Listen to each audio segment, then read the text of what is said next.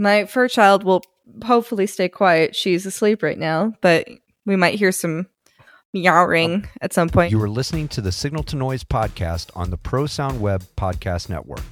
Signal to Noise is supported by Audix. Check out their new line of Pro Studio headphones and the A131 and the A133 large diaphragm studio condenser mics at audixusa.com. Oh, great. Uh, uh, where'd I put it? Oh, yeah. Allen and Heath has asked us to read the following. Uh, uh, where'd I put it? Oh, I hope it's not in my email. He knows I don't check my email. Oh, here it is. A math problem. If a train leaves the station at 1:15 going 25 miles per hour and a plane flies in the opposite direction at the same time going 500 miles an hour, can I get more bass in my monitor?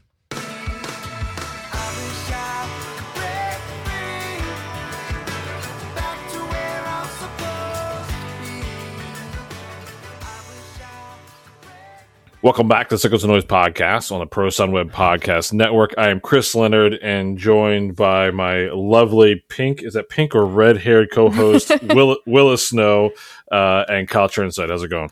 It's pink. It's good. It's good to see you, bud. How are you? It's good to see you. I got you a gig. You did give me a gig, and I'm really pissed off that you're not going to be at said gig. Sorry. That makes me so sad. Like my heart Yeah, was I know. Broken. Yeah, no, but but hey, yeah, we, we- we're doing a gig in Austin, and I was like, you know what? I know the best person in Austin to get to do sound, and that's Willa, and she happened to be available. I- Lucky me, so I'm happy. You know, um, Yeah, thank Kyle- you. Austin has been kind of on fire lately. Um, Yeah. like all the things are happening. Uh, Austin Our City shop has Limits, been yeah, our Co- shop has been sold out for multiple weekends. The, Awesome. the little known Taco Fest. Just The Taco. Fest, the hot sauce, the hot sauce festival. Also, that's very important. Ooh, hmm that's Mm. culturally significant, and the Waffle Fest. and they don't skimp on the headliners either. I heard it's pretty Mm-mm. uh pretty fancy pantsy down there in Austin. Oh yeah, we get all the big ticket artists around here to come out and play those, and it's been super fun from everybody that I've heard play it. So I haven't been able to work them because I've been on other projects, but I did work ACL, and that was super fun with That's a 4 awesome. a.m. load in. So, oh Long yeah, days. long days, but it's really fun because I mean the artists are so incredible, and this town has such a wealth of talent in it. Um, and I like actually, yourself. Oh, thank you. Oh my goodness. Um, one one really cool thing. Uh, I was working the ACL radio live stage, and uh, Frances Forever, which you listeners, if you're on TikTok, you might know uh, the Space Girl song. I ran their monitors. Like they showed up and then started checking with Space Girl, and I was like, "Oh dang, I know this song. Y'all aren't the Space Girl band, right?" They're like, "Yeah." So that was Nice. super cool. Like cool. they're they're from my city, so it's like a little point of pride, and they're so good. Um, so if y'all ever have the chance to see Frances Forever live, please do it. They're such a joy, and definitely get out there and see some live music and bring our artists back. It- it- Awesome. isn't it weird to hear like TikTok snippets in like real band things Oh, now? it's so weird. It's the I mean- weirdest. you got to think. I mean, I guess you know our friend Justin Bieber, our, our good close friend Justin Bieber, was Mhm. found on YouTube, right? Mhm. So yeah, i- the progression of social media bringing artists to the forefront is still happening. You know, Yeah, reinventing TikTok. itself. TikTok is the new way to get noticed. Like it's either you get signed by a record deal or you go viral on TikTok, and like that, those are the only two ways that you can break in. Um, so that, that I'm aware of. Boy. oh my god, Island boy. Um, but it, it's also just kind of surreal because for the past year and change, it almost two years, it's been like TikTok was just this little fantasy land that we all went to to pretend that we weren't locked up in our little boxes. And so now the box is opened and we're seeing those artists that were discovered on TikTok IRL and it's just kind of surreal and weird but also really cool because it's like meeting or experiencing the person that you've been friends with online and have yet to meet in person. It's like, "Oh my gosh, you're I a real I don't Know person." part, I don't know what part of TikTok you watch, but the TikToks that Kyle and I send each other is just a bunch of dumb rednecks that doing stupid shit. I mean, that's That- all. yeah. I mean, we do that too. so my my claim to fame, and this will show my age. I did the um that song that uh, uh, that band that did the tax commercial or uh, freecreditreport.com. Oh yeah, yeah. yes. I, I did sound for them guys one time. Oh my god, are you serious? That's Yeah, amazing. Did They they, actually actually, play that song like during the sh- in the show? Yeah, that was their encore. They Oh played a whole God, bunch of other awful. stuff, and people were just like, "Play the play the That's pre-credit awful. song." F That's awful. E E. That spells. All right. right. Well, let me uh, let me do a few housekeeping things, and then we can get into uh, our guest here. Um, I do want to say Michael's been asking this as well as a bunch of other people. Um, you know, we've had we've had a merch store for a little while, but uh, we upped our game, and we have beanies and hats now that are embroidered. Uh, I have a beanie and hat showing up this week. I can't wait for it to show up, uh, and uh, they're super cool. So go to uh, check it out signaltonoisepodcast.com, and you can see the links for our merch. Um, also, uh, Michelle Pettinato, um, she has uh, mixingmusiclive.com. She has two courses, Mixing Music Live and Listen. Uh, we're going to give away one of those uh, at the end of October. Uh, we've been kind of pushing this out each episode here, and I'll put some stuff out on socials. But um, we want to know why you want to take one of her courses, uh, and then Kyle will pick one of those entries. So you can either go to signaltonoisepodcast.com and email us from there, or drop a line on our socials um, and and let us know why you want that course or one of the, her courses. Um, and even if you don't win one of the courses, please check out what she's doing. She's got some amazing work. Yes, Um, she's back on tour now. I think. she Yes. is. Yes, she is. Uh, um, uh, Michael also mentioned um, the the mentorship program. Like we Who's- kind of kind of hadn't talked. Michael, yeah, he's not here right now. He's actually he's being the uh, SPL police right now. Out, Outlands, um, Oh, yeah, that's or uh, right. whatever the name of that festival is out there. Most Um, hated SPL police. um uh, so the mentorship program we had kind of talked about this earlier in the year um and and we we keep trying to pair people up it's a lot of work to pair people up but we want to keep doing it we have 40 mentor pairs right now which is which is crazy which is awesome um and uh so yeah if you don't know about it check I just call Facebook them friends now. I'm just like, uh, yeah these are my my friends are calling. Hang on one second. um so yeah so that that's pretty awesome keep that up A- again speaking of our social groups we have a facebook group and a discord group they've been very active lately it's a lot of fun to see what's going on so please lean into it uh there's a lot of people from the industry from all walks and uh so check it Share out your So- posts. Let's see your Yeah. shows, man. We know everybody's working, so gloat a little bit. Throw up your shows. Um, hi, welcome. I guess uh, we'll, we'll get to it. Uh, I ran into this guy a while back at um, the church expo that we were at, and I was like, "Holy cow, Kent's here!" And I had to go find this dude, and he was standing in this dark, blacklit room, listening to crazy submersive audio stuff, and he grabbed my butt. I'm just saying, it like it's a thing. But Ken has been a friend of mine and a coworker, and uh, I've I've actually kind of looked up to him and his work because he's been doing this for about you know 30 years plus, right? And Yep, uh, yep. you know, you host a lot of uh, network seminars, teaching. You're an application specialist with a bunch of really cool companies like Sennheiser Digidesign Waves, and you know one not so cool company that we both work for together. Um, but uh, the thing that like always sparks it, man, and I, I think I've mentioned it on other shows. One of my favorite live recordings of any artist is Christian artist Elevation, and you've worked at Elevation campus for almost ever, right? Since Well, 12 years almost. now. Yeah, yeah, yeah. So, welcome to the show, Kent Margraves. Thanks, guys. Great to be here. You you've done a lot, man, and I really like how you do your workshops and you teach. Hmm. Um, I've I've Thanks. I've watched a couple of them, and I like your approach to things because you're very organic. I think, and um, let let's go way back. So, thirty years. Yeah. How, how did how did you get into this thing? Uh, let's see. Well, um, I grew up in a musical family. I recall, you know, playing LPs, you know, records, vinyls when I was three or four or five years old. And uh, even then, I was fascinated with music theory. So I went on in high school and college and got a degree in music theory. That was the focus. And, you know, even today, sometimes my parents will say, man, we helped you get that music theory degree and you don't use that because they don't hmm. understand how that really applies when we're live mixing. So that helps me a lot. But even during college, because it was late 80s, I got interested in audio production, music production, and there weren't a lot of formal audio programs. So I decided to stay with the music track and start self studying audio on the side and getting with people who already knew what they were doing. And honestly, there was one book all those years ago, I still remember the Recording Studio Handbook by John Woram.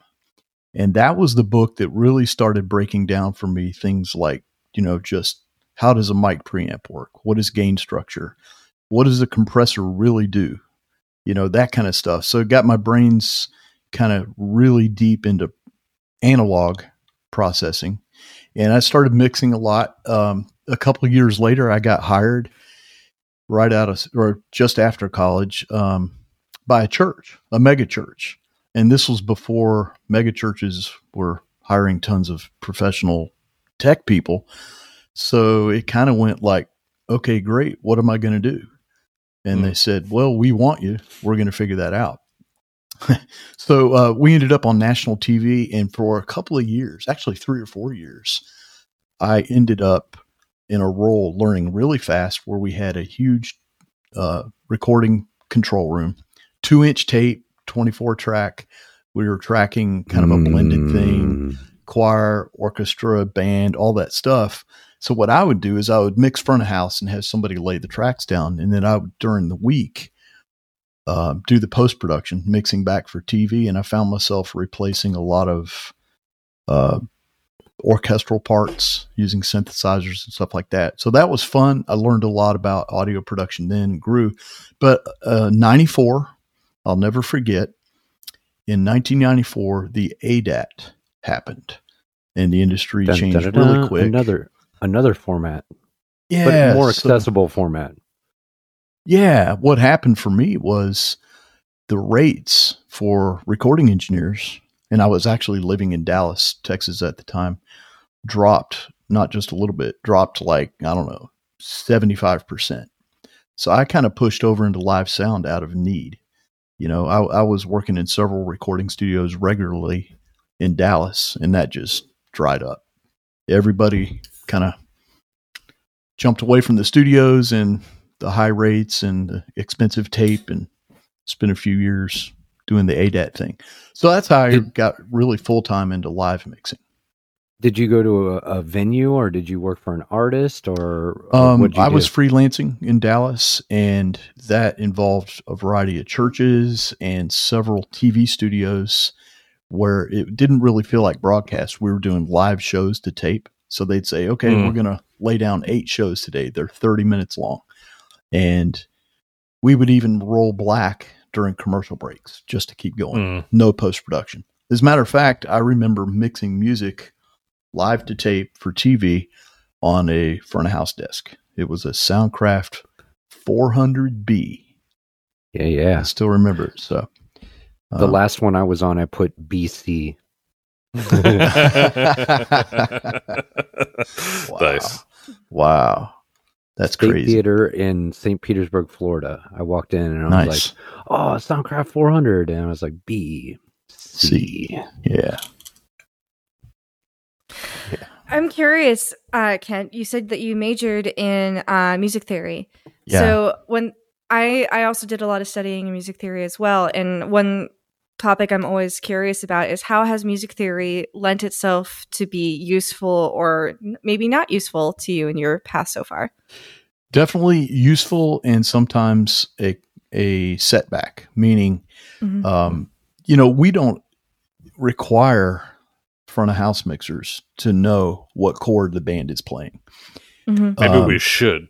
Yeah, I you we could go down that for quite a while. Yeah, that's, that, that is quite a topic to debate. Yes. Yeah. And then we'll talk so, about tempo after that. Mm. you know, in, in, my world, the last few years of churches, there's MDs, there's MD mics, and there's a lot of uh, rehearsal where transitions and key signatures and chord structures are discussed. And uh, I always put that up during rehearsal in the PA.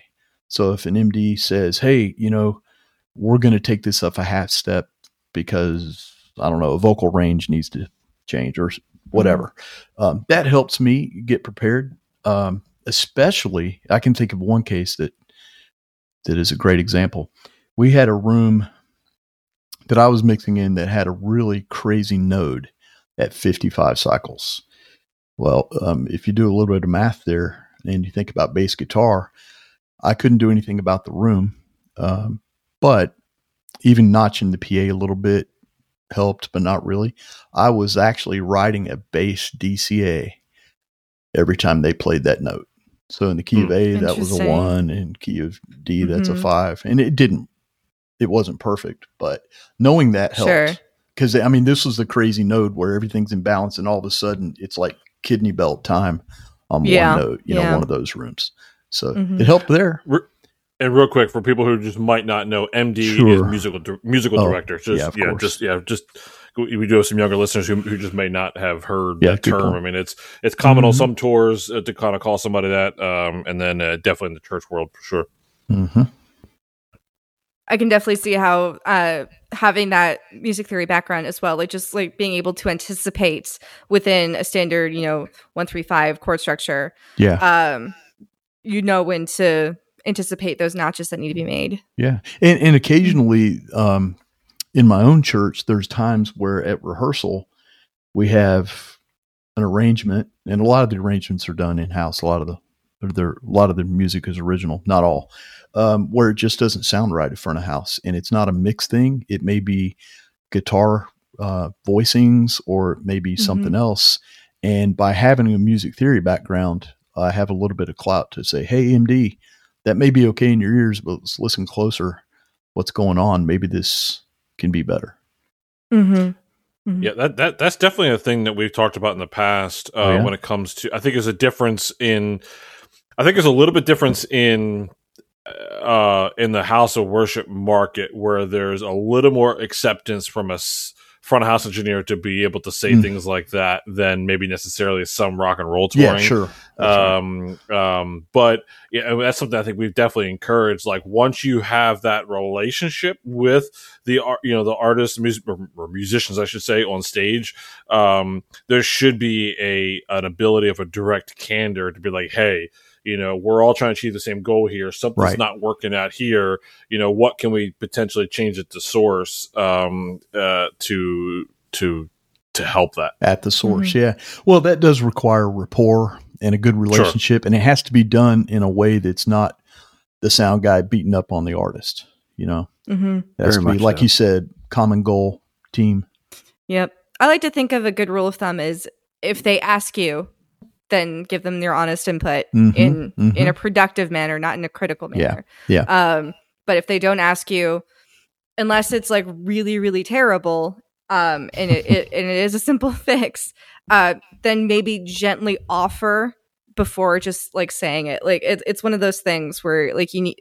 You kind of need to be graceful with that sort of situation because it's re- it's a sensitive thing to be an artist. Good point. Yeah, Um, sure it is. Yeah. Yeah, It's yeah, perspective too from the stage. You know, uh, Mhm. in-ear monitors have 50 advantages over wedges, right? Mhm.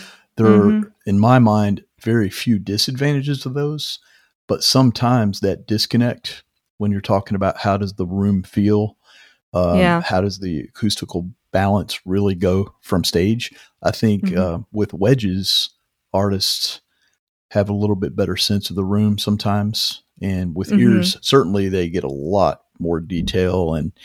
Um, the advantage is huge, but I think we Mhm. lose a little bit of disconnect. Absolutely, especially if you have someone else doing the monitor mix, and Yeah.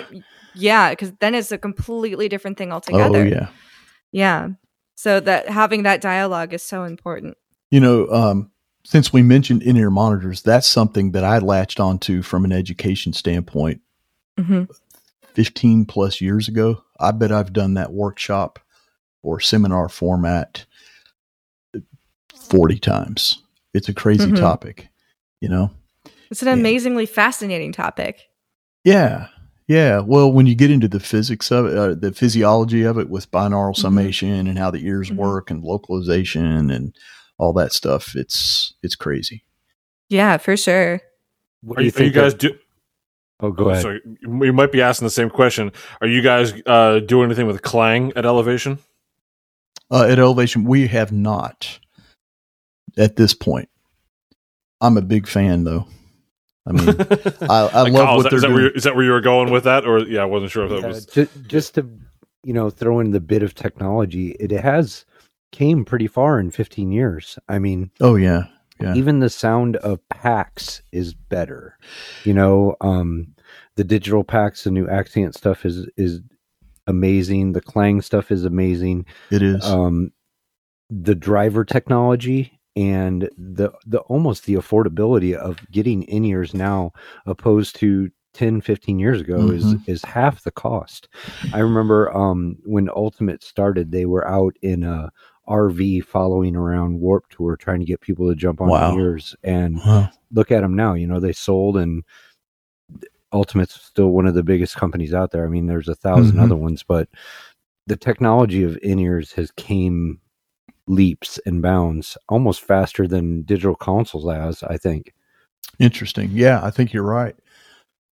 I think I'm going to be asking the perfect crowd this question because I've been doing some some talking around with some friends on this topic on how important is it for a monitor engineer to have molded ears? Mm. Because the way I, I've been taught and the way I, I like to think is that you want to be able to um, have as close of a representation as possible to what the artist is listening to.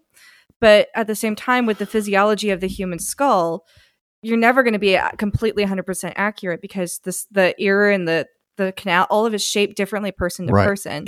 Right. so Dan's buying them tell them that. That's also very fair. But like fundamentally like is it just fine to like can can you still do you believe that you can still effectively do your job with just generic sleeves or are molds long term just a better option? What are your thoughts you know, a couple of years ago, I got into this and I got samples from five or six different in ear manufacturers, mm-hmm. and they vary so much. And, and some manufacturers even say this model's for bass players, and this model's for vocalists or whatever, you know, and the way they're tuning them.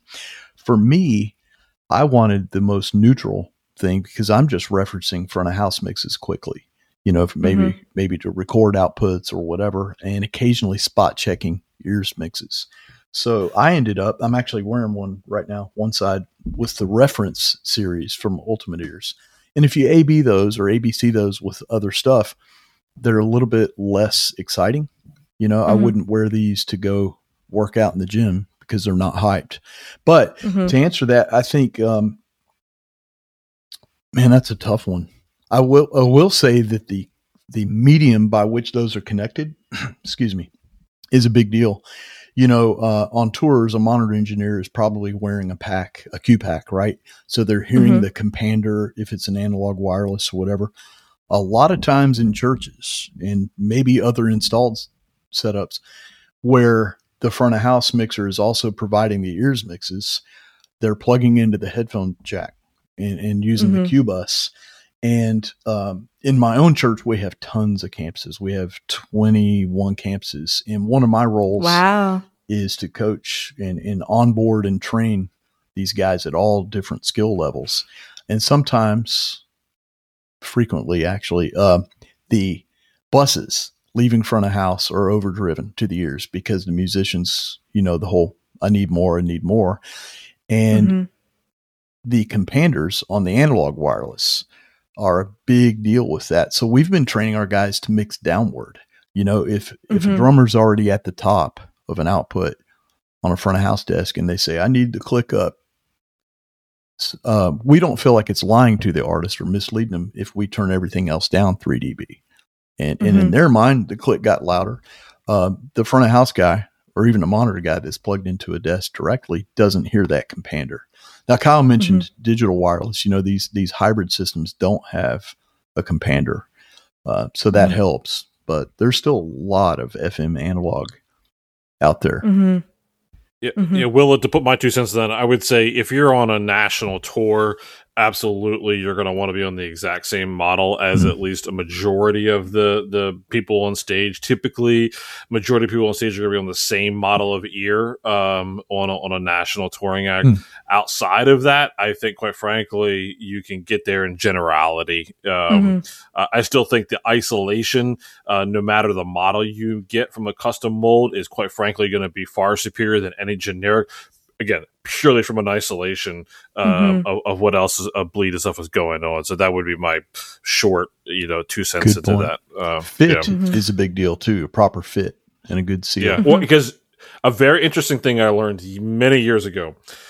Your ears, the bones in your ears, are one of the only parts of your body that never actually stop growing or changing.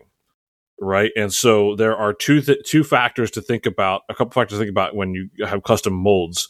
Um, one is if for whatever reason someone goes through massive weight loss or gain, one way or another, uh, that can dramatically change their ear canals and will Mm. lose a seal on their on their molded in ears.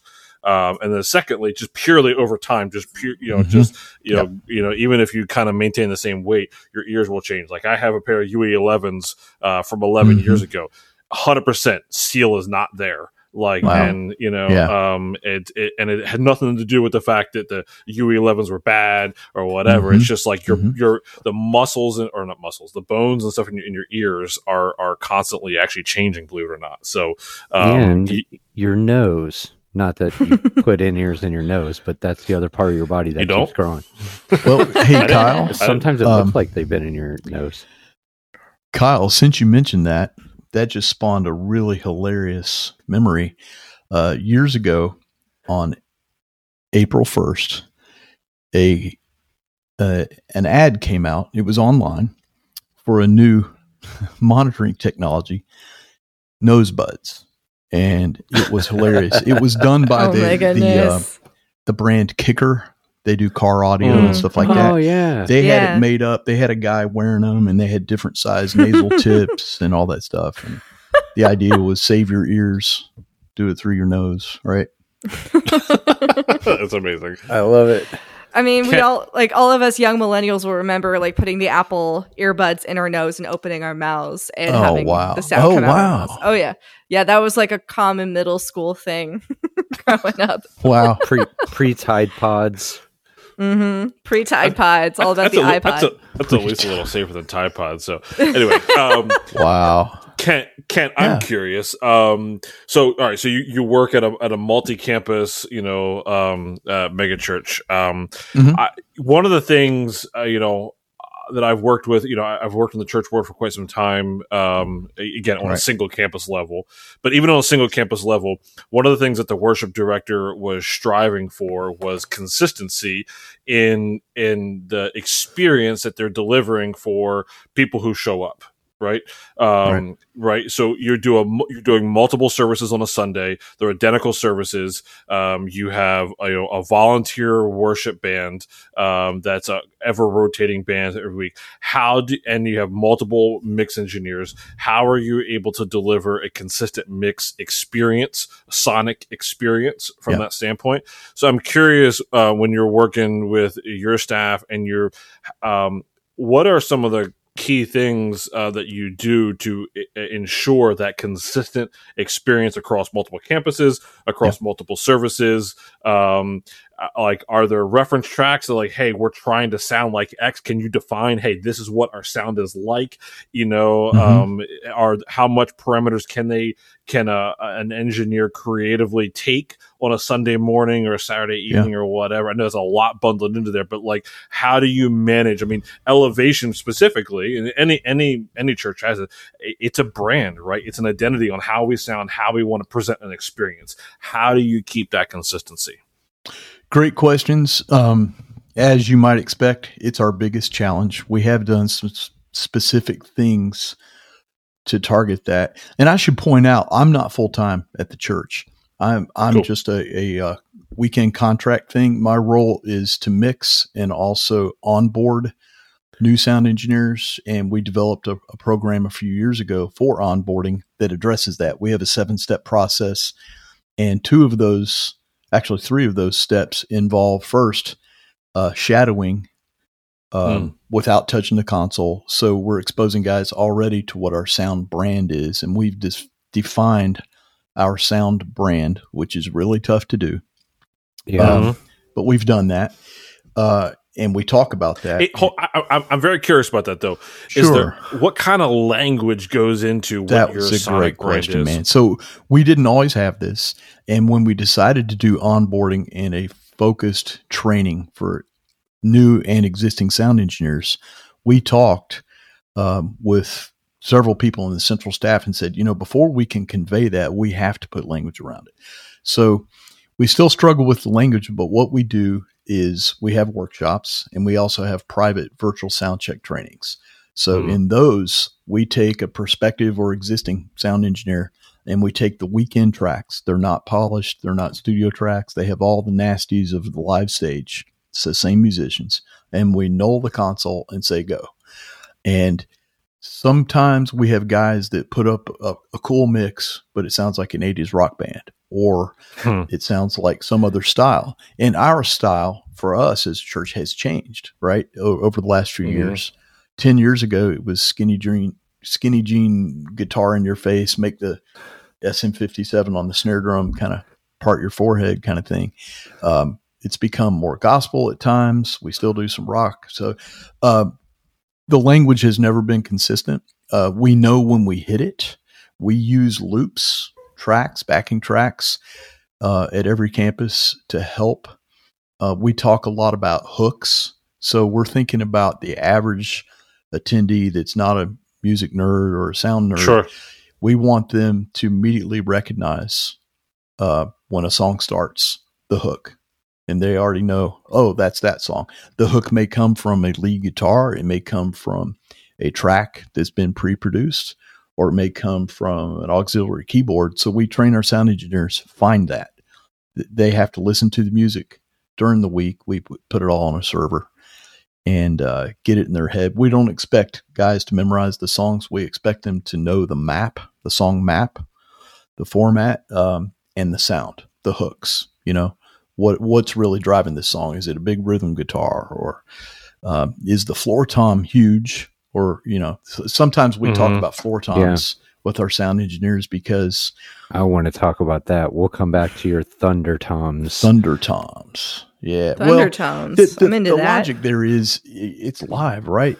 We don't want Mhm. to mix the drums exactly like a record in perfect balance. If you see, you know, Thor up here just taking a stick and beating the tarnation out of a floor tom, and you see that with your eyes, and you're sitting in the third row, it should probably move a lot of air. So we'll make Yeah. those larger than life, right?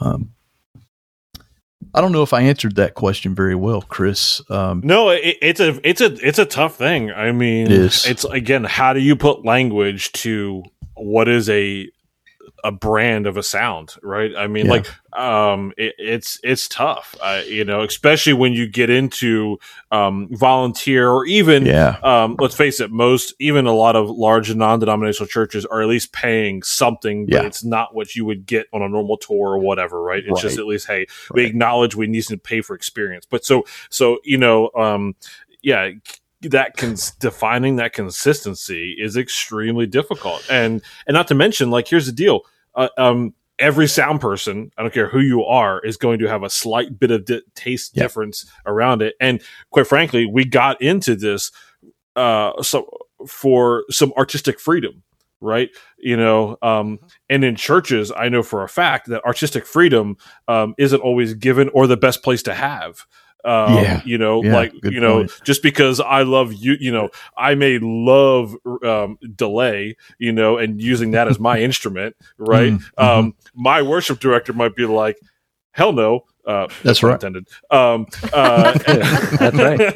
like no no no you know and like you said the the the modern worship sound has ev- Yeah. has evolved right Oh, yeah. like um the early 2000s was was flooded with delay you know whereas Mm-hmm. now it's it's very uh you know much more tight you know uh tight sound I, I would describe it as um so um that that's tough you know, well, it's to- the subjective portion that, that's Yeah. tough. You know, I, I tell you what we do is when someone hits that sound, we let them know very specifically whether it's live or in a virtual sound check. You've nailed it. That's the sound we're going for. That's easier than just putting language around it and say, go for it. And then we also set up some um, hierarchy of who's in charge of the mix, right? Mm. Because everybody's Mhm. got an opinion. So Yep. sound engineers know exactly who can speak into that mix and, and who shouldn't. That that's good. That that, that could be tough. That's yeah. a tough one. And, and it's set up Are- by the central staff from a authority standpoint. and so- how about SPL has to be a part of that conversation, right? It was. And as a matter of fact, it got so confusing for some of our guys at all different levels that I wrote up an internal article just putting some knowledge around how we measure sound and weightings and what Mhm. LEQ is. I care more about LEQ in a church service because you have what 45 or more minutes of speech. Yep. Maybe you're loud for 20 minutes, maybe you're close to 100 dBA slow or whatever, but it's that that exposure over time that we care about. So where we landed is make it sound good. And if the campus pastor or other staff say it's too loud consistent consistently, then we go back and revisit it. But um, we do not put a specific number anymore and say, "Here's your target." We do No, measure. that's great. Some, some of our campuses measure, um, not all of them. You know, So how how much music takes up your worship part of the program usually? Twenty minutes, you said, like that's three close. songs, That's close. four songs. Three or four. Yeah. Um, I mean, Out of an hour, like an hour, hour fifteen service, right? About an hour I'm just gu- I'm 15 guessing. is Yeah. service. Yeah, so it varies a little bit, but like like a lot of places, we do them back to back, so we can't go forever. Got big Mhm. parking lots to flip and yeah. all that. So So your your specific church though, which I think is really Mhm. cool, and and there's only like three of them that come to mind right away, and your elevation is one. Um, Bethel Hillsong. right, People actually play your guys' music in their house of worship. Like, right. are you and the engineers around the writing process of that sometimes, or um, how does how does that come about? Because I know that there's many campuses, there's many bands, but how does the writing process go with like the engineers and how you're gonna get this Yeah. sound out? When we were a small church with one or two campuses, I was around for those because they needed an engineer in the writing room or in the pre-production and rehearsals and things like that. Uh, those were some great moments because I, I was in the room when some of those very well-known songs happened. Yeah, But these days, the live sound engineers aren't involved in that process because the staff is large enough to have a full time team. Uh, there's recording engineers and uh, arranger and stuff like that that that they're- they're recording every day, demos I- or whatever. I think we talked about this a long time ago too. You guys actually have someone on staff that used to be like a big time music master or producer. Was it doing like your live albums there for a while? We did, we did for a long time. Yeah, uh, that's all done in house by several guys. It's and it's, and uh, I'm serious to our listeners really out there. Listen, listen to the Elevation albums, no matter your denomination. the The sound quality on these things, one, you got to keep telling yourself this is live, and then two, it's coming from in house production that Elevation has basically groomed themselves. Like some It hasn't always been that way, Kyle. Awesome. I I know, can but tell you- wow. the the first live album we ever did, um, we had done a few studio albums. The producer, which was one of the vocalists, worship leader, told me he goes, "Man, I need you. I need you on monitors." And I'm like, "I'm a front of house guy." And he goes, "Our band can play these songs, but we've never done this live. I need you at monitors, making sure the metronome is is dead on in everybody's ears and they're comfortable because it's live." and we made some mistakes. It, it was a good record and it, it sounds great. But one of the things that we did poorly for a live album is we did 17 songs that night. This is almost 10 years ago, but I remember it.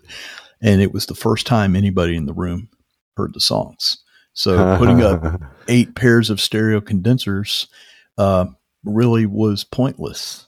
Right. So what we did is we spent the next two months doing those live on the weekends to recapture all the audience sounds and sing alongs and all that. But uh, since then, the church has gotten really good at miking the room and getting a sense of space and all that. He's just talking away. Chris is muted. so uh, the look of frustration The- the that has album- just crossed his face is amazing. You are y'all. muted, sir. the album that blows me away is that Hallelujah Here Below. Yeah. so we recorded that at the arena in Charlotte. And do you like the sound of that? The the Oh or- man, like and just the songs and the structure and how they're put together. Like, Yeah. I, I said this when the new Justin Bieber album came out. I was like, this is an elevation album. Like the drums sound like an ele- elevation Mm. album. Wow. Like I think I think there's been stuff in pop music that you guys were doing well before. Hmm. Like it, it's like. Oh man, that Justin Bieber song's a, a church song. It it is because it sound it sounds like that album to me. I can tell Speaking you. of, yeah, go ahead, Will. I- was just gonna say, speaking of drums, I want to hear more about these Thunder Toms, but let's let's wrap this up if you have more to sure, say sure. here. Well, I was just going to say um, that production was enormous for us. We'd never done anything that big, and I was on an SD10 side stage, and a good friend of mine, who's an amazing engineer and musician, was right beside me with another SD10, and we split the stage and did monitors half and half. I did the band. Which had two drum kits and a percussion riser. It was tons of musicians, and he did all the vocals. And we were both still really busy, you know. Wedding. But yeah, we were Mhm. sweating, but it was all good. I mean, um, when you do something like that, you got one shot and uh, it has to work. And the last thing we want are musicians on stage that can't hear or wondering what's coming next or, you know, whatever. So, and this was all during a service that this was being recorded. no, this was a special live recording that we went to the local NBA arena. Oh, and and Right, because gotcha. you know at that point the church had never maybe twice in the history of the church ever been in the same room together when you're that spread Mm. out people tend Mhm. to forget this is a really big community so we were able to have i don't know 14 15,000 people together that's incredible. yeah hmm that's probably my favorite record too kyle I love it. I, the, So Thunder Toms. thunder toms. So uh, you know uh, the central staff which i am not a part of i help speak into it make decisions on gear based on what's sustainable. Certainly we can go to our broadcast campus and put you know dpa condensers or whatever we want on a drum set and go crazy. But what about the campus that backs up a rental truck at 5 a.m and loads every single thing you guys know what portable church is right they Yeah. I mean, they Mhm. fly the PA, they bring in lights, they bring in projectors, and even outside of production, they're bringing in cribs for the babies and all that kind of stuff. So Hmm. we go real simple. Um, SM57s, there are several hundred in that church. They're on all the guitar amps, they're on the top and bottom snares. Um, on the drums, at just about every campus, it's this guy right here I'm talking to him, which is not a Mhm. speech mic. Uh, they're 604s. Um, it's about drum tuning first. Mm. And when we really leaned into that, Can I get an amen? amen. yeah, How about thank the you. proximity effect? Amen. Um, I don't. I have no idea what that sounded like. Probably terrible. Shit. But anyway. I, I should say my dad, uh, who passed a couple of years ago, had a great career as a broadcaster. Uh, he was a, an anchorman and then a field reporter and did all these documentaries. And he had this voice. Chris, you've got the voice too, man. It's amazing. yes, he does. But I, I grew up with that, you know. DJ slash And then I've got this little- I've got this mid-rangey Southern redneck thing. So anyway, I love it. um, Turns me on. we actually leaned into that, Chris. It's a great, it's a great thing. Um, we brought in a guy from Nashville to talk about drum teching, and there was a time, and uh, Luke Anderson, who's one of my favorite drummers I've ever worked with on a tour or in a church or anywhere, uh, can tell this story too. An amazing drummer. We were tuning wrong at the time. The guys were trying to tune, but mainly the floor tom. I think rack tom as well trying to go down to get the thunder. And uh, the bottom line was we were doing that backwards. We actually had to go up with the top heads. And it was about moving air. And I'm not a drum tech, but I heard it. when we learned to get it right. the, the biggest thing I've learned about toms, and um, most recently, actually, shout out to Ryan and John uh, because we have to. Michael's not here. I'm going to say it. Yeah. Uh, Ryan and John podcast, um, the Live Sound Boot Camp. Um, I, I I actually was baffled on how much attention needs to be not only on the top head but the bottom head. yeah. Like I remember, like for years, have never seen a drummer touch a bottom head. Yet when I heard the live sound boot camp talk, I mean, half the conversation was about what the bottom head actually does to the tuning of a to a tuning of a drum. That's great, I mean, man. that's It That's all, immediately my response too. Bottom head, always. So what we do is the uh, the drum teching. We get that right, or we try to. That's our goal, and then we put a 604 on it, and we scoop the mids out like everybody on the planet does with drums and a PA, and um, we go. We crank it. It's that I mean, simple. it's simple.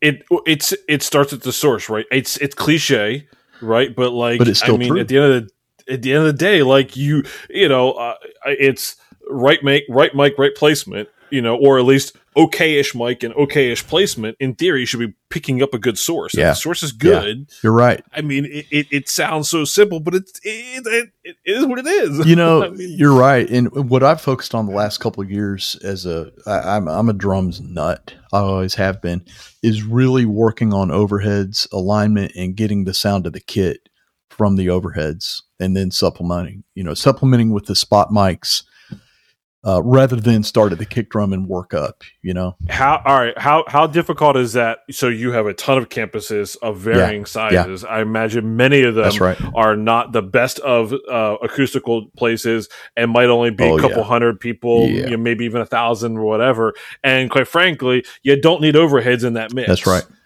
Um. So I mean, it, are you still telling people to balance it? I mean, because for the most part, I guess um, your guys' broadcast is mostly coming from, I, I imagine, from a main campus as opposed to that local That's right. campus. So Yep. that front of house engineer, at the end of the day, right, they're supposed to mix for that room, not necessarily what the board mix is, right? That's Would right. That be how you would kind of coach there. Yep. Um, we use shy baffles, um, which which help a lot when they're placed correctly, and that's a training thing. Uh, some of our campuses do not get them placed right. So what we do is we get the height of the shy baffles wherever they need to be to keep the cymbals out of the vocal mics on stage because of the time smear. We also want to keep them out of the room in the audience, but when we focus those specifically placement wise to target the vocal condensers or dynamics, the vocal mics, that's where it works. And uh, we do have a few rooms that are uh, concrete and brick and glass. Um, we lean into the drummers and say, "You've got to help us out." You know, um, we have one drummer who used to overdo the cymbals, and I remember. Only one. well, no, I'm thinking of uh, more than one. Yeah. Uh, you know, we've got But dozens this and this dozens of particular drummers drummer that he's referring to Yep, at this moment yep. in time. and I did the unthinkable. I we had a good rapport, and at a rehearsal, actually at a sound check before rehearsal, I had him pull his ears out. And there's- there's an Ableton session with metronome and you know click and guide and all that stuff, and it was a panic. And I was like, man, let's just play for a minute. And what he learned, it worked, is he got a sense of the room. You know, he could hear Hmm. the cymbals coming back. There was no audience; it was just a sound check, but that helped more than telling him for six months, chill out on the cymbals. He actually heard some of the room. So I think I think that's Mhm. something that uh, helped us a lot in this regard. That's a really good way of communicating what is happening into it's okay, Chris, just breathe. Just breathe and refresh your page. You will become Technology. unmuted, I promise you. I just I'm looking off into the distance while I'm formulating a thought and then I just Yeah. hear I just see Yeah. flailing out of the corner of my eyes. Are you Ah. okay? yeah, I'm good now. I sorry, I wanted to say though, real quick, sorry, Uh-huh. on the terms of cymbals because I'm used to this from a house of worship standpoint. Notoriously, house of worship stages are shallow as all get. Mm, Mhm. So that I mean, you know that that that vocal mic to to cymbal bleed is ridiculous. yes. You know, Mhm. so I, I think that's nine times out of ten the reason why you can't put it in the mix. Not because the room can't support it that way, but because the vocal mics Yes. I have more cymbals in my vocal mics than I do on my overheads. You know what? Because the backup because the backup vocals are are volunteers who don't know how to actually put out. There it is. You know, so they have higher gain. Right. Mhm. We ga- we gain them up, and uh, that's a real problem. You know. Yeah, and that that's something that uh, houses of worship have in common with with small clubland, which is Mm. a tiny, tiny stage that's very cozy. Yeah. and there's only so much that you can do in a small room on a uh, with a small stage where everybody's crowded together. Um, and there, there's just you just gotta kind of, you have to kind of work within those parameters and, and Yeah. make everything Yeah. match the cymbals, which is not the the favorite thing of mine to do, but it's what you got to do. Yeah, you know, I work with a lot of churches outside my own, just freelance stuff. Mhm. It's coaching. It's sometimes and just go in and be the guy from out of town to to say the stuff that that just needs to be repeated about mixed techniques or whatever. And Mhm. these things we're talking about are pretty common around the church world. Even you know whether Mhm. it's volunteer level all the way up through full time guys Mm-hmm. uh, in my church we have everything you know we we do contract our sound engineers but they're not all professionals Right. um, you know they're at all different skill levels and Mm-hmm. it's a it's a moving target it'll never be uh, perfect So I'm, That's I'm just the way it curious from the from the education standpoint. Um, Mm. That's not something I I find um, when you inherently try to sit down and figure out a roadmap for teaching. Yeah That is not an easy task. It's called a syllabus, Chris. wow um, what are you know if you, you've been teaching for some period of time now what are Yeah. what are some of the things that you've had to learn about either yourself or teaching models that you've had to Hmm. to kind of grow grow on and and and and see work through the years you know um, good question. So years ago i co-authored and presented for a couple of years traveling something called the installed sound academy. It was a two-day seminar and it was icia accredited for renewal units and all that. So i learned a lot about presenting technical topics by doing that. In this world that we're talking about right now that kind of goes away because we're trying to take guys and only do one job. They don't need to understand how to mix an orchestra or do something on a Broadway stage. These guys in our church world only have to pull off one style. Uh, we do some very specific things, how we route clicks. Think about 21 metronomes, and those get routed around the network sometimes. So if campuses are singing the same song, you've got a metronome that's leaving one campus over fiber and now leading other other campuses so they're in sync. So we kind of pare it down to we don't need to make you a professional audio engineer. We just need to teach you this task, hit the cues, understand gain structure, and then try to blend it to our sound. Hmm. So the good part of that is it's repeatable from a setup standpoint. We no longer null out our consoles every weekend. We start usually from the prior weekend with the same band. We try to keep the same bands at each campus, uh, and mostly the same sound engineers. They do they do change, but here's something you guys might find interesting, and it's something cool that we did. The downside is it took us over a decade to think of it. So we use consoles, digital consoles that bank, right? They've got banks. They're uh, Digico, but they also have layers. So what we landed on maybe a year ago, two years ago, is layer one is set up by the central staff. It's got exactly what you would expect to see. Bunch of inputs that start with drums and then bass and guitars and keys and production mics and all that stuff. Uh, engineers have preferences. Some guys want the DCAs on the right hand or the effects returns over here. Don't do that on layer one. Do it on layer two. So if a guy gets the flu on Saturday and we have to move a sound engineer over there, he can pull up the previous week's file, just go to layer one, and he knows exactly, you know, bass guitar is going to be on channel 11 or whatever. That's really important for outputs too, because we're typically running 10 or 11 in ear mixes off the same console. So in that Mhm. case, layers are a great thing. Kyle, you look like you're really thinking hard, man. yeah, I, I was definitely thinking about that. And then I was thinking about the opportunity that Elevation has to actually take the show on the road. And yeah. Well, you- you last did night that- you- was was uh, the start of a a series Yeah. a, a fall run. They're they're in Nashville tonight. Yep, yep. Started in Atlanta last night. and that's a cool story too. Um, you've mixed them live on tour, Yeah, and and then there's this kid. I call him a kid because I met him in Las Vegas when I lived there. Corey Edwards. Yep. I actually got called over to his church to help out with some Midas desks that they bought a long time ago, and I met this kid. yeah. and all That's of a where you grew sudden- up. Yeah, Yeah, a few years later, and he's mixing Elevation, and I got to see him at um, the Experience in Orlando, and he was yeah. amazing. You and I were there together. yep, We did. I remember yep, that. Yep, that was a good hang. Uh, That was was that the hang. hurricane week? That was, next- Hurricane Week. We we got out right Yeah. before it, like a day. The lesson before. there is you get five days heads up or so on a hurricane, and if you have a big conference, go ahead and call it. They didn't. Yeah. We got creamed. It's kind of a cool story. Um, so Kyle, um, elevation when the tours got big, separated everything. One one of the mantras was, okay, you guys are going to start touring. Make sure you don't tear up our weekends because what we do on the weekend is more important. So if you Mm, start pulling correct, yeah. LDs onto the road and things like that, uh, it's a problem. So that happened a little bit. We struggled with it, and finally they said it's a separate thing.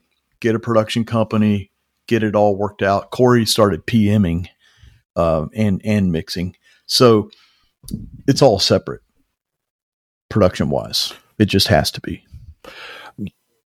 I'm Do they- curious. do they- go ahead. Go, do go. they do they choose the musicians from the local churches, or do they source like other people, or I, It's how guys does all from out? inside the church. Um, a lot of times it's the same band, but there are alternates. Um, sometimes the drummer will change out from night to night. They'll jump on the bus or fly in and pick up the tour. See, I you think know? that's the only kind of genre that can do that. Maybe we maybe don't jazz, have a choice. Maybe Oh, yeah, yeah, true. yeah, yeah. but but you replace the drummer of I know. like It's of a touring rock band, and it's like a different band. You know what I right. mean? Yeah. and it, You're it's amazing that th- the consistency like going back to the whole language of what the brand and the sound is going to be it's still there it's like Look. almost unnoticeable Look, churches are the best cover bands. I'm just saying, they just are. I mean, that- I mean, let's face it. The average church is a cover band. I mean, that's what they are. I mean, anyway. and, and right. tribute bands are usually better than the real band. let's go ahead and put that out there The mute has struck again.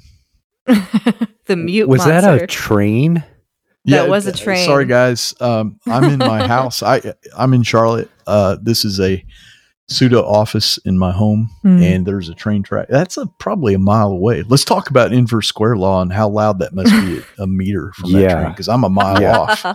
and you're Mm-hmm. inside through barrier and Yeah, some kind of insulation of some sort Yeah. holy cow that thing's ripping i was like that's a train it is, and it's uh, it's loud. Sorry about that. no, it's all good. It's amazing that it's able to move that far. It's amazing I can still hear it at my age. You're so old. I'm I'm I- three or four years ahead of you, as I recall. I know, think- but you look damn better. Like, holy cow, I don't see a gray hair on you. Oh, they're they're coming in over here. I'm I'm buzzing down the gray part. Yeah, See, you've that's all earned that. Yeah, that's 1K did that to me. That's what I keep telling everybody. It was your mix. You Yeah, blew your hair off. Frequency of hair. Too Yeah. many too many nights on the road with horn pointed right down your forehead there. Yep. Compression drivers. The death of my hair follicles. Yeah. Wow. Wow. We could talk about resonant frequency too of, of hair follicles, which is like 1.6, 1K. Are you going to as do the math? really? Like No, the whole but physics going thing? back going No. back to your to your music theory thing. Yes. this is my this is my question and i, I think this is kind of where musicians slash engineers need to coexist in this space is Uh-huh. the the frequency a instrument you are putting through a pa creates Great point. and that goes with the whole tom discussion too is like the resonant of the frequency of the thing that you're trying to create sometimes you'll see people reach for things and take away things or boost things that aren't even happening in that instrument so do you think the music theory background gave you yeah. um, yeah. resonant theory Yeah. Yeah. Absolutely. But you know, even without that, an RTA, a lot of RTAs this these days, not even expensive ones, uh, can display music notes over frequency. So so mixers that that are scared of that um, can can actually start training by looking at it, uh, uh, not even an FFT, just a standard RTA while they're mixing. And another trick I've seen, and I still do it, is uh, take the solo bus out to it, an RTA.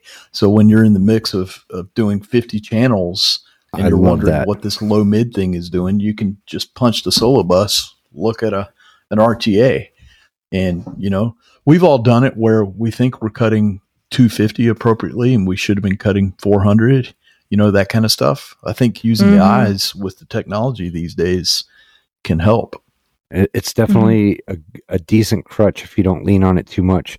The instrument I Sure. see people mess up the most is kick drum because I think uh, there's a lot of air being removed from kick drum because people think like the low mid, the 100, the 160 is like weird. And I think they need to move it around a bit because your your octaves are strange. And I like real organic sounding drums, so I try not to Yeah. EQ as much as possible. you know it might be uh, interesting to think about the fact that many microphone manufacturers have pre-tuned kick drums some to an extreme uh, which which I'm not a fan of. I mean, some of them it's okay, but I, I can think of one. I don't need to name it that that has a scoop that's like three or four octaves wide and sounds like 15 dB down. And it, my thought is, well, how do you know what the drum sounded like? I'd rather do that in the moment if it needs it.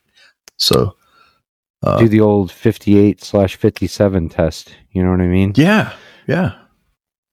Well, you know, uh, drums vary in size too. You know, um, I can remember a time where someone had a kick drum that might as well have been a timpani, and when we really took the mix part and just walked back to the stage, it was clear we had the wrong kick drum for the genre.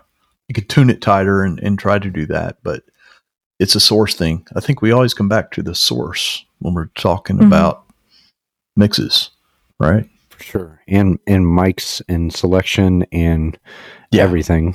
Like Yeah. one of my all all time things that I remind myself daily is like if I'm going to the EQ too much, stop, go to Yeah. the microphone. I think we've Um, all done it. I, I do the same thing. You know, if I if I'm processing myself into a weird spot, just stop, undo it. If it's not live, get to the stage and see what the source sounds like. Yeah. For sure. I think. And- And that's just a. Go. Sorry, go ahead, Chris. No, no, no, you're good. I'm, I'm back. Apparently, my webcam microphone because my I don't know why my computer is being problematic right now. So I'm I'm Well, we can hear you now, so that's good. probably It's setting. Halloween. Maybe you can put the wig back on now and it'll oh man. Um. Well, anyway, I think that's just like a good rule of thumb for for anything. Like, especially if you're just getting started mixing, or if you are coming across an instrument that you're not sh- sure Mm. how to mic, Mm. just take your head, put it around the source, and move around and listen and Great and point. think Will. to yourself, okay, That's right. like I want like if I have a bouzouki for the first time, I'm gonna do I want more of the string sound or do I want more of the body or Did you like say a, a bazooka? djembe? Bouzouki. oh,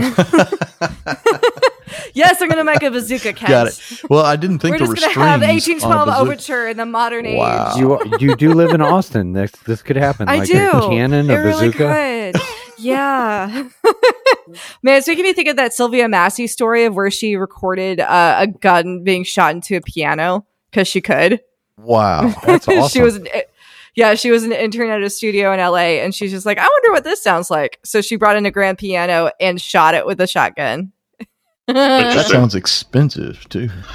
Sounds yeah, like- her bosses were not happy about it. You know what, Sounds Kyle? what I want to do to grand pianos too. Here it is, man. The older I get, the more aggressive the high pass filters get. And the less I lean into compressors. Or Yeah. if I'm leaning into compressors on drums and vocals, the attack times get insanely long. You know, crazy I, long. I like mixing quiet too. I like challenging myself mixing quiet. Nice. It's hard. Um, it, it's it's harder and it's it's more ch- it's like a fun challenge. Mm. You know what I mean? Balance is a fun challenge. Quiet, and Mm. uh, I think some of our broadcast guys have said it, and uh, even in the last one with Sully, like he said it, you know, mixing on crappy speakers and then putting it through the thing, like. Yeah. I- If you can make it sound good on computer speakers or in your car Yeah. or on a Walkman, you know, whatever, a Walkman, I'm old. Like I have one. it'll translate better that way. And I think mixing quiet is super fun, you know. And, well, and he, that's he was doing Norah Jones. I, I, I co-taught a uh, workshop with Sully years ago in L.A. when I was a Waves product specialist, and uh, what he was doing with Norah Jones was only 16 channels, and it sounded phenomenal. It had space in it. It wasn't loud. I think he had the wisdom to just go, all right, this is killer talent. My job is just to make it a little bit louder, not change it, not process it, don't squeak. I don't think there was a compressor on it. Um, hmm good mic mic technique, and just crank it. You know, just get it a little bit louder and go. yeah. He talked. He talked He's about good. Norah. He talked about the uh, crappy piano she brought on tour just because she liked it and the sound and and uh, he had to deal his with that. His challenges. But he was. Uh, pr- I would have loved to seen that tour for sure. yeah, I so it I, know. I know we're running we're running up on uh, the proverbial clock here. I have one more one more potential controversial question before we get into our two standard last questions. Um, that was a big preamble there. All right, so I'm curious, having worked in the House of Worship uh, market, from your perspective, um, how important um, is the person mixing front of house or monitors um, to be in tune with um, the spiritual mission of a house of worship, right? So, um, you know, there are de- definitely plenty of hired guns, right? Um, and and the mix of doing or the art of doing sound is is doing sound regardless of how spiritually you're in tune. You can still be musically in tune. How much of that, at least, and maybe just from an elevation perspective or whatever. And if you can't speak to this too, it's fine. I understand this can be, Yeah. you know, this may, maybe a, a gray area. But for those who maybe understand this topic, I'm very curious on your experience Yeah. in in that area. Well, well, for me personally, I have got this weird learned ability. I think I'm crazy sometimes. I can read a room from the back and know exactly what's going on. If there's connection spiritually, what's going on, all that kind of stuff. Um, in the case of my church, step one is an interview where um, the tech stuff doesn't even come up. It's about are you part of this? a lot of times, guys are already part of the church and understand what the mission is, and it's just about getting involved in the audio side. If not, um, that's all vetted first. We uh, we won't just hire somebody because they can mix. They've got to be part of the mission. They got to be bought in. Um, a lot of churches do that just because they get desperate and they go, "We got to have a professional." And uh, I think it's it's critical that everybody's on the same page because the goals are different, right? Yeah, 100. percent The focus is different. let me take this one step further um, out of curiosity how about um, theologically right so it's one thing to be spiritually understanding from a you know especially even from a non-denominational non-denominational standpoint it can be um, you know the gamut can be pretty wide theologically in terms Mhm. of of the way you know predestination calvinism Yeah, you know yeah, whatever right? right. there could be all these different things right but yet the core of the worship side of things can be separated from that even down to from a theological standpoint do you think someone has to be connected or do you think the worship element is enough regardless of that Um, my experience, the worship element is enough uh, when we're crafting the sound. We're trying to create an environment, right? We're just trying to create an environment and get audio out of the way, get the distractions down. Um, sometimes we say we're translators. We're trying to take what's going on on the stage and just turn that into an aural experience that allows the musicians or the preacher or whatever to do what they're supposed to do. right So, you know, and sometimes we hold doors in our church a little bit too long because we're fine tuning something. Um, I'd say one of the things that works um, really well for us is we define a separate rehearsal and a run through. So the rehearsal is what it is. Everybody knows what a rehearsal is. The band's working out. Well, they they practice before they get there, but they work out transitions, Mhm. things like that, make sure the arrangements are tight. And then the run through is identical to a worship experience minus the audience. Right. So at that point, we can really make sure the sound engineer is on on the same page with what we're doing with video cues and all that kind of stuff. That makes a lot of sense. Cool. All right. So let's, uh, Kyle, why don't you ask the first of the last two uh, uh, questions? Okay. So you've you've listened to the podcast. Yep, he, has, he hasn't gotten to the good episodes yet. So he, he, Yeah. he's not prepared for these two questions, just saying. Uh-oh. Oh yeah. So we're coming to go to dinner with you and hang out in Carolinas. Where would you take us to eat? So we're going to barbecue, but it's not definitely not Carolina style barbecue. I live in Oh. Charlotte, but I'm not going Carolina style. I'm going Kansas, Texas, a little thicker, a little more molassy. Mola- is that a word? On Yeah. the sauce. Yeah, it is now. Yeah, Yeah. absolutely. Yeah. Mhm. Um, Dallas, Hard Eight. If you've ever been there, that's the kind of barbecue. There are a few places here that that do that. Um, the default in North Carolina is the pulled pork with the vinegar vinegar sauce that gets a little messy. It's okay, but it's not my I thing. kind of So like we're the going- white sauce some sometimes. Like oh yeah. Kind of sometimes. Yeah. Um, but that's what we're doing. I'll just stick with Well, Kansas hurt you City with some meat. personally. yeah, Kansas so City. brisket, brisket style. oh, then yeah. Texas, Kansas Oh, City yeah. brisket. yes, definitely. Man, I am hungry now. All right. All right. So, Kit, um, if you could define your legacy or how you'd want to be known, how would you define that? Wow. personally or professionally, however you want to do it.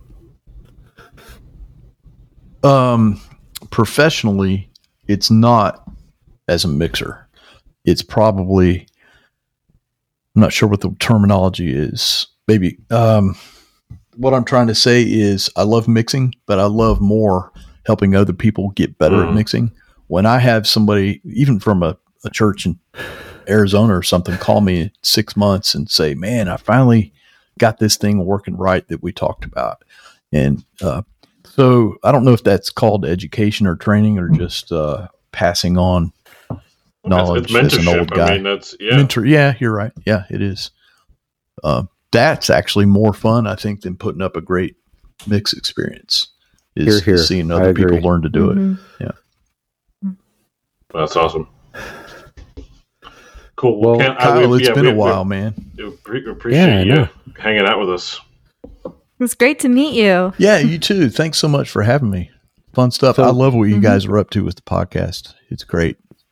Thanks. We're Keep chasing number one. We're working on a wrapped bus, possibly. um, Oh, the bus wrap. uh, Yes. we're working on some possibly. I don't You know, know. if you our do that, soccer you team gotta have, like- the F one team. I don't know. what about to, like taco truck? Taco truck. Oh my god, yes. A if we don't touring have a taco taco truck. truck. I will die. Yeah, yeah. We yeah. have to have a taco truck. Yeah, truck. screw you, MXU. We're we're we're we're, we're taking a taco truck on the road. Yeah. What, uh, yes.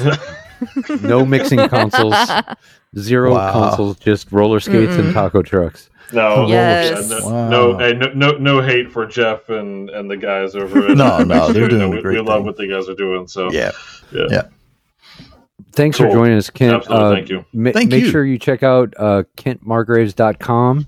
Uh, he has some great information up there. We'll link that on the description in the video. There's probably some other things that we should link too. Maybe that shotgun blast to the piano thing might be cool. Mm. Oh yeah. yeah, I'd like to see that. There's like a couple of YouTube videos where she talks about it, but I'll see if I can find it. Yeah, make sure you guys jump on her socials. You know, uh, say hello, post some show pics. Thank you guys, and uh, we'll see you next time on Signal to Noise.